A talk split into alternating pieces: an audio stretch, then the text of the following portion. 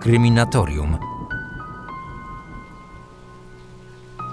Kolejny temat na tym podcaście, który ma związek z rozkawałkowaniem ciała. Od razu zapowiadam, że będzie makabrycznie, także uwaga. Tym razem przenosimy się do Łodzi. To właśnie w okolicach tej miejscowości odnaleziono pewien tajemniczy pakunek. Kryminatorium. Otwieramy akta tajemnic. 21 stycznia 1986 roku. Łódź. W ten zimowy poranek lokalne gazety donoszą o wichurze, która dzień wcześniej przeszła nad miastem. Wiatr osiągał prędkość do 140 km na godzinę. Skutkiem nawałnicy były pozrywane przewody energetyczne, zniszczona tramwajowa i kolejowa sieć trakcyjna i połamane drzewa powalone na prywatnych samochodach. Anomalia pogodowa przyczyniła się do wielu utrudnień komunikacyjnych i energetycznych. Mieszkańcy Łodzi pozbawieni byli prądu i mieli duże problemy w poruszaniu się po ulicach, nie mówiąc już o zniszczonych domostwach. Na kolei odnotowano poważne uszkodzenia na trasie Łódź-Koluszki-Skierniewice. A co słychać w sądowo-policyjnych kolumnach? Raczej standard. Krótka adnotacja o skazaniu na 7 lat niejakiego Piotra J. za pobicie dwóch osób podczas libacji alkoholowej. Poza tym włamania, kradzieże, nic zaskakującego.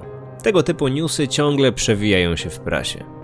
Takie codzienne miejskie problemy. W tych szarych okolicznościach na torach kolejowych biegnących w okolice Lipiec Rejmontowskich dyżurny ruchu podczas swojej zmiany około godziny 9 rano odnajduje dużą walizkę. Pociągi kursujące z Warszawy do Łodzi muszą przejeżdżać przez tę stację, która znajduje się około 50 km od centrum Łodzi. Stojący zaraz przy torach domek z czerwonej cegły będący teraz domem drożnika w latach 1888-1893, zamieszkiwany był przez naszego pisarza noblistę, Władysława Reymonta. Informuje o tym tabliczka umieszczona zaraz przy oknie od strony ulicy. Z tego też względu ta mała wieś Lipce pod koniec 83 roku została przekształcona na Lipce Rejmontowskie. W Pitawalu Łódzkim możemy przeczytać, że właśnie do tego domu dyżurny ruchu przynosi brązową, teksturową walizkę. Bagaż z pewnością został przez kogoś zgubiony podczas podróży pociągiem. Dyżurny niepewnie ją otwiera. Jego oczom ukazuje się makabryczny widok, którego raczej się nie spodziewał. Ucięta, opuchnięta ręka w kraciastym rękawie. Kolejarz zszokowany natychmiast zamyka torbę i zawiadamia milicję. Ta po przyjeździe dokładnie sprawdza zawartość bagażu.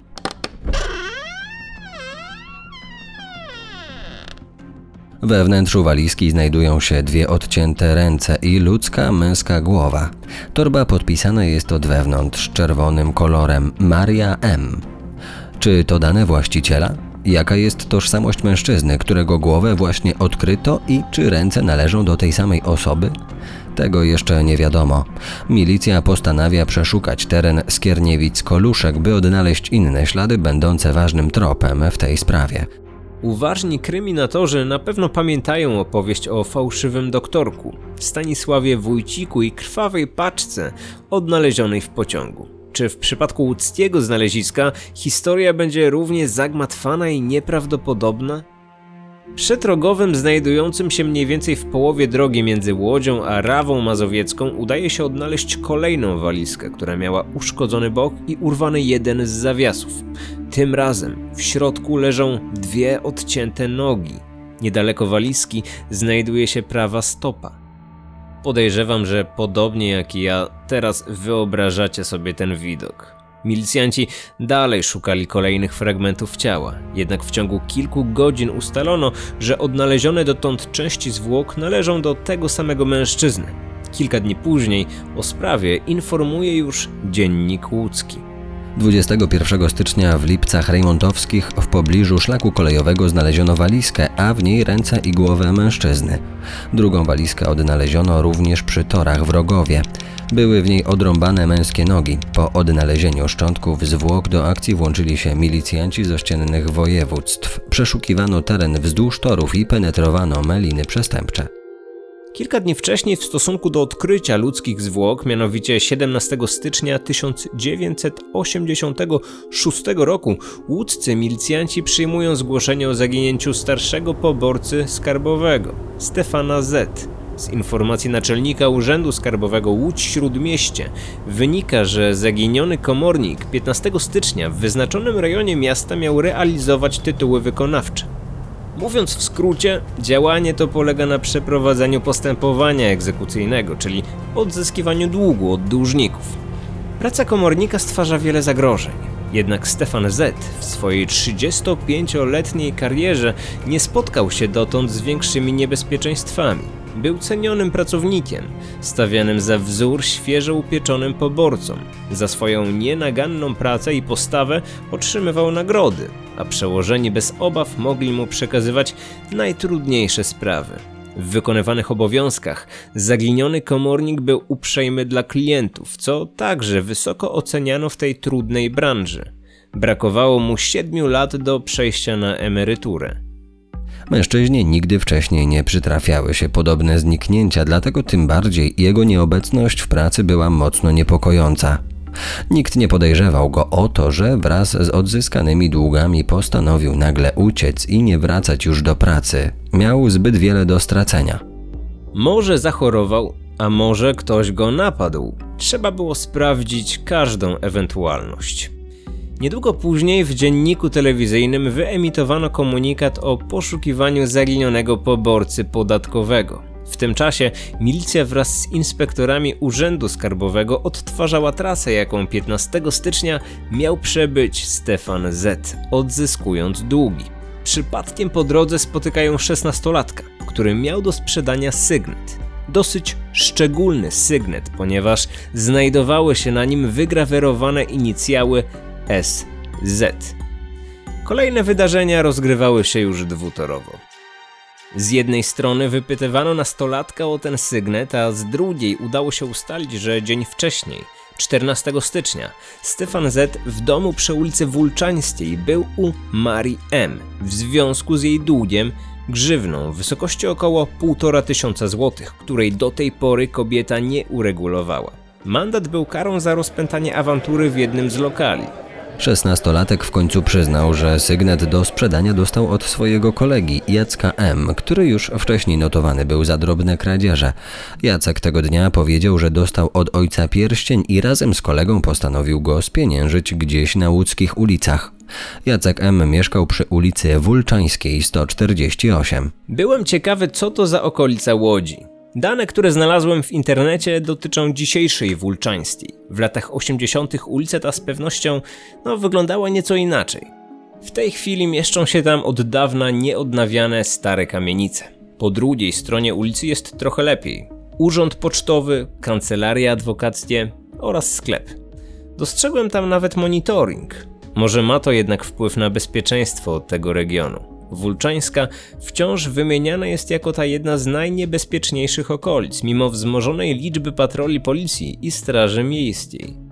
Z zapisków Stefana Z było jasne, że 14 stycznia nie udało mu się odebrać długu od Marii M, ponieważ nie miał go z czego ściągnąć. Kobieta nie posiadała żadnych wartościowych przedmiotów, które można było zająć. Kolejnym dłużnikiem na liście komornika był Stanisław M., zalegający ze spłatą 50 tysięcy złotych za pobyt jego niewidomego syna w placówce opiekuńczej. Stanisław zameldowany był na ulicy Wulczańskiej 148. W notatkach urzędnika można było przeczytać o niemożności wykonania czynności egzekucyjnych ze względu na brak numeru mieszkania, w którym dłużnik mieszka. Oba wątki powoli zaczęły się zazębiać. Śledczy ustalili, że małoletni Jacek M.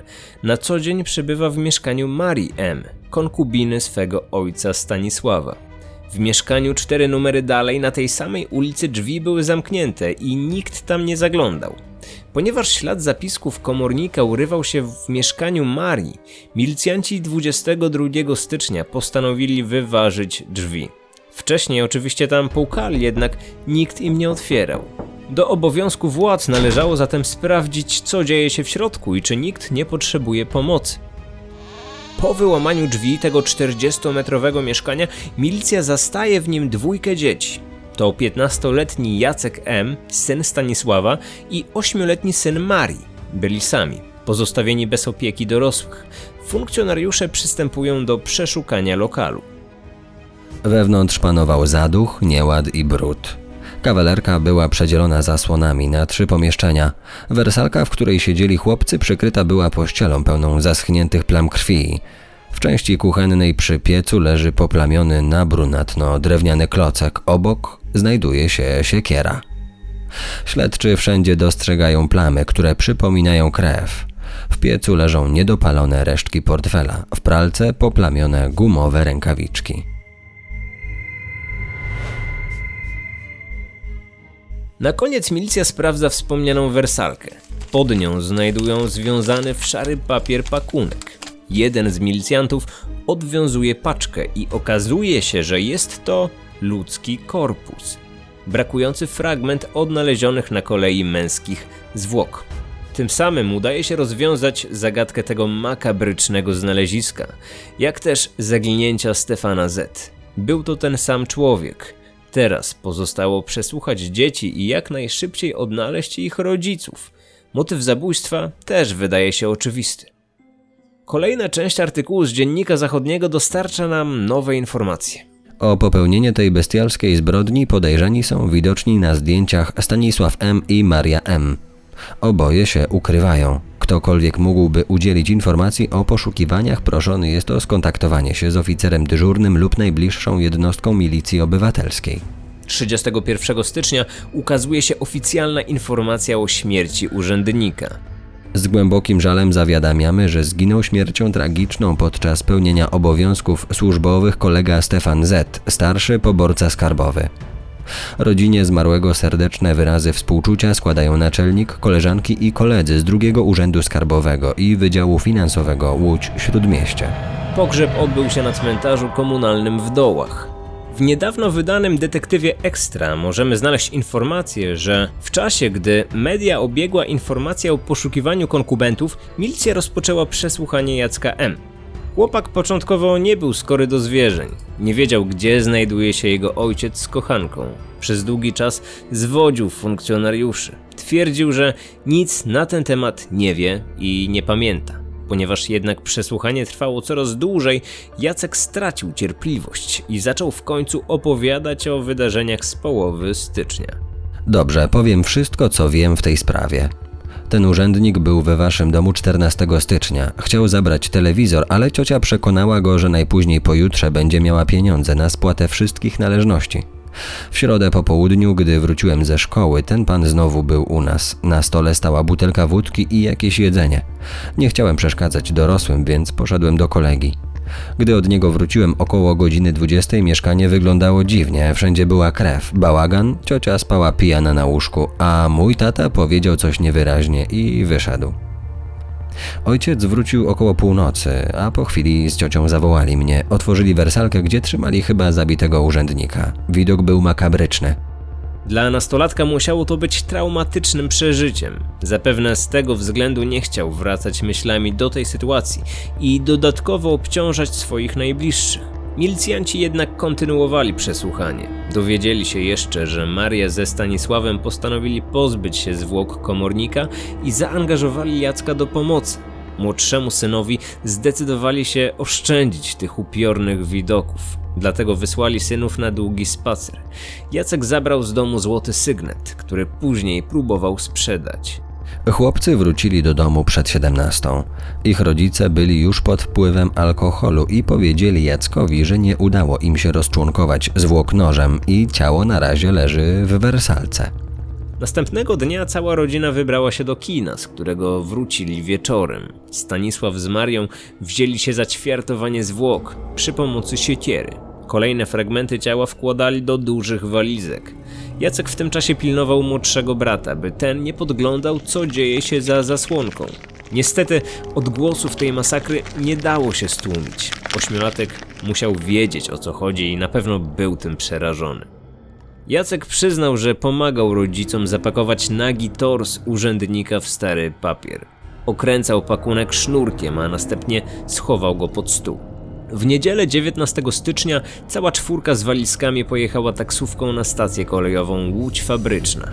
Wsiedli w pociąg do Stierniewic, gdzie przesiadli się do pociągu zmierzającego w stronę Katowic.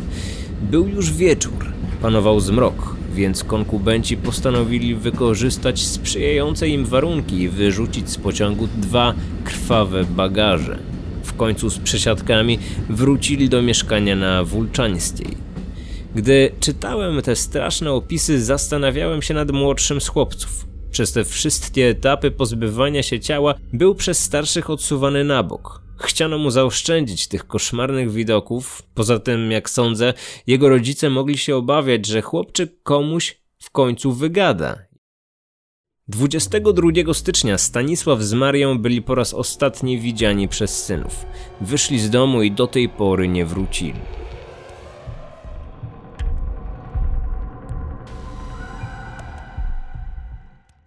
Dziennik Łódzki, wydanie weekendowe z początku lutego 86 roku. Wczoraj w Zielonej Górze ujęto poszukiwanych listami gończymi Stanisława M. i Marię M., mieszkańców Łodzi podejrzanych o dokonanie zabójstwa, którego okoliczności wstrząsnęły opinią publiczną. Około południa trzech myśliwych w okolicach Nowej Soli usłyszało wydobywające się z podziemi ludzkie głosy. Idąc tym tropem odkryli zamaskowaną ziemiankę, a w niej podejrzaną parę. Sądząc, że mają do czynienia z kłusownikami, myśliwi doprowadzili kobietę i mężczyznę do pobliskiej leśniczówki, skąd wezwano milicję. Przybyli funkcjonariusze i rozpoznali w zatrzymanych Marię i Stanisława. Stanisław i Maria poznali się w 1983 roku na imprezie u wspólnych znajomych. Oboje byli wtedy po przejściach, samotni, ale mieszkali blisko siebie. Maria miała jednego syna, Stanisław dwóch. Jednak jeden z nich był od urodzenia niewidomy i przebywał w zakładzie opieki w Laskach. Mężczyzna co prawda w przeszłości był karany za próbę kradzieży pistoletu w czasie odbywania zasadniczej służby wojskowej, ale uznawał to za błąd młodości. Marii to nie odstraszało. Para postanowiła razem zamieszkać i wspólnie wychowywać dwójkę chłopców. O ślubie nie było raczej mowy. Z czasem osobiste długi pary zaczynają rosnąć i coraz bardziej im ciążyć. Maria dostaje mandat za awanturowanie się w knajpie.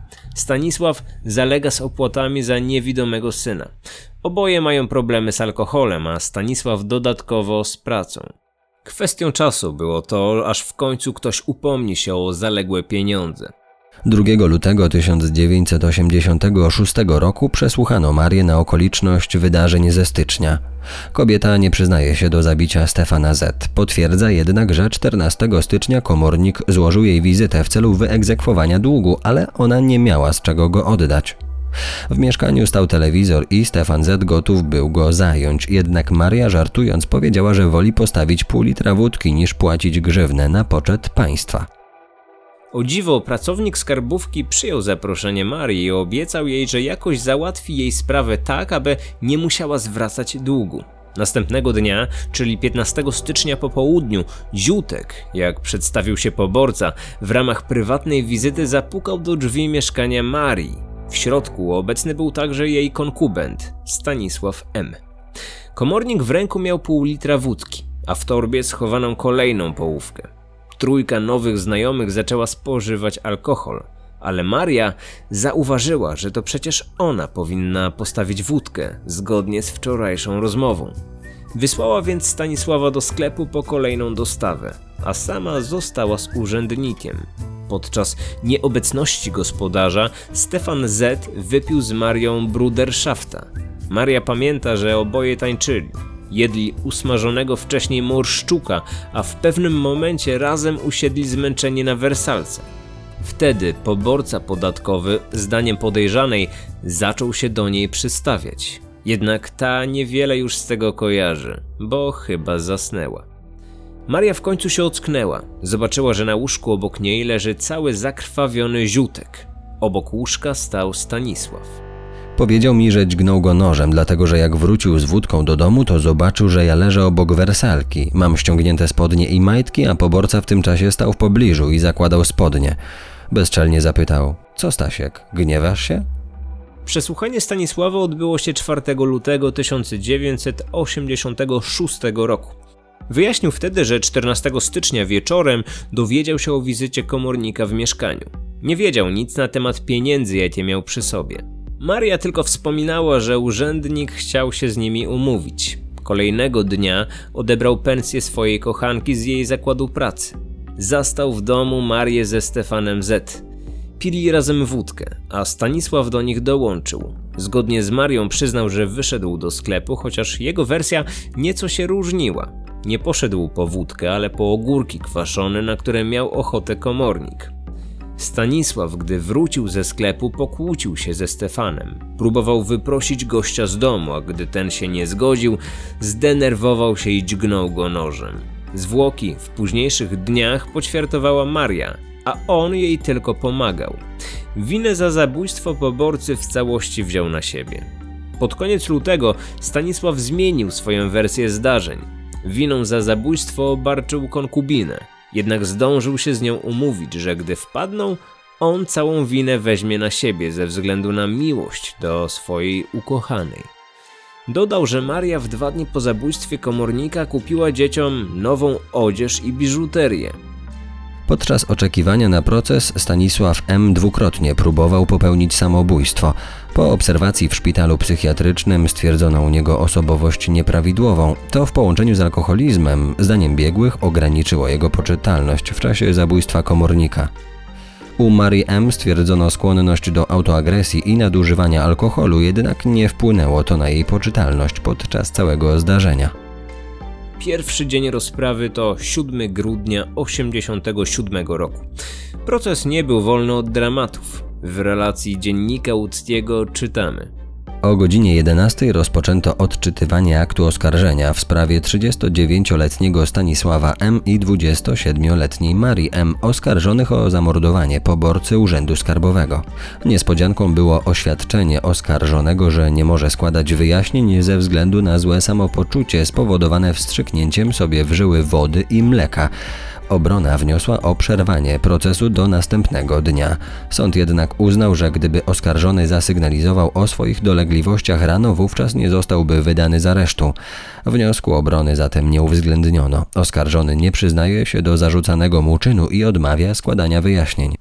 Zamiast tego odczytano oświadczenia Stanisława składane podczas śledztwa i próbowano ustalić ich wiarygodność. Mężczyzna zaprzeczył składanym wcześniej wyjaśnieniom. Winą za śmierć poborcy obarczył Marię M. Kolejna rozprawa miała się odbyć 21 grudnia, jednak została odroczona na styczeń ze względu na procesowe trudności kwestionowanie przez obronę metod badań na zawartość alkoholu we krwi, a także ponowne problemy z oskarżonym. Mężczyzna tym razem połknął dużą ilość tabletek i skarżył się na bóle głowy i żołądka. Na sprawie nie zjawiło się także dwóch ostatnich świadków i należało ustalić ich pobyt. Wyrok sądu ostatecznie zapadł 22 stycznia 1988 roku. Sąd uznał oskarżonych winnych popełnienia zarzucanego im czynu i skazuje Stanisława M. na 25 lat pozbawienia wolności, a Marię M. na 15 lat. Każde z nich na 10 lat zostaje pozbawione praw publicznych i ukarane grzywną po 200 tysięcy złotych. Sąd zarządza 60 tysięcy złotych na rzecz żony ofiary oraz nawiązki pieniężne na cele społeczne. Sędzia w uzasadnieniu przyznał, że wizyta komornika 15 stycznia w mieszkaniu Marii M. miała charakter prywatny. Zamiar zabójstwa powstał u obojga w dniu, kiedy ten do nich przyszedł. Wyniki sekcji zwłok wykazały co najmniej trzy ciosy zadane nożem lub innym ostrym narzędziem o charakterze śmiertelnym. Dalszy sposób działania wskazywał na rabunkowy cel zabójstwa. Wyniki badań wykazały, że ofiara chwili śmierci znajdowała się pod dużym wpływem alkoholu.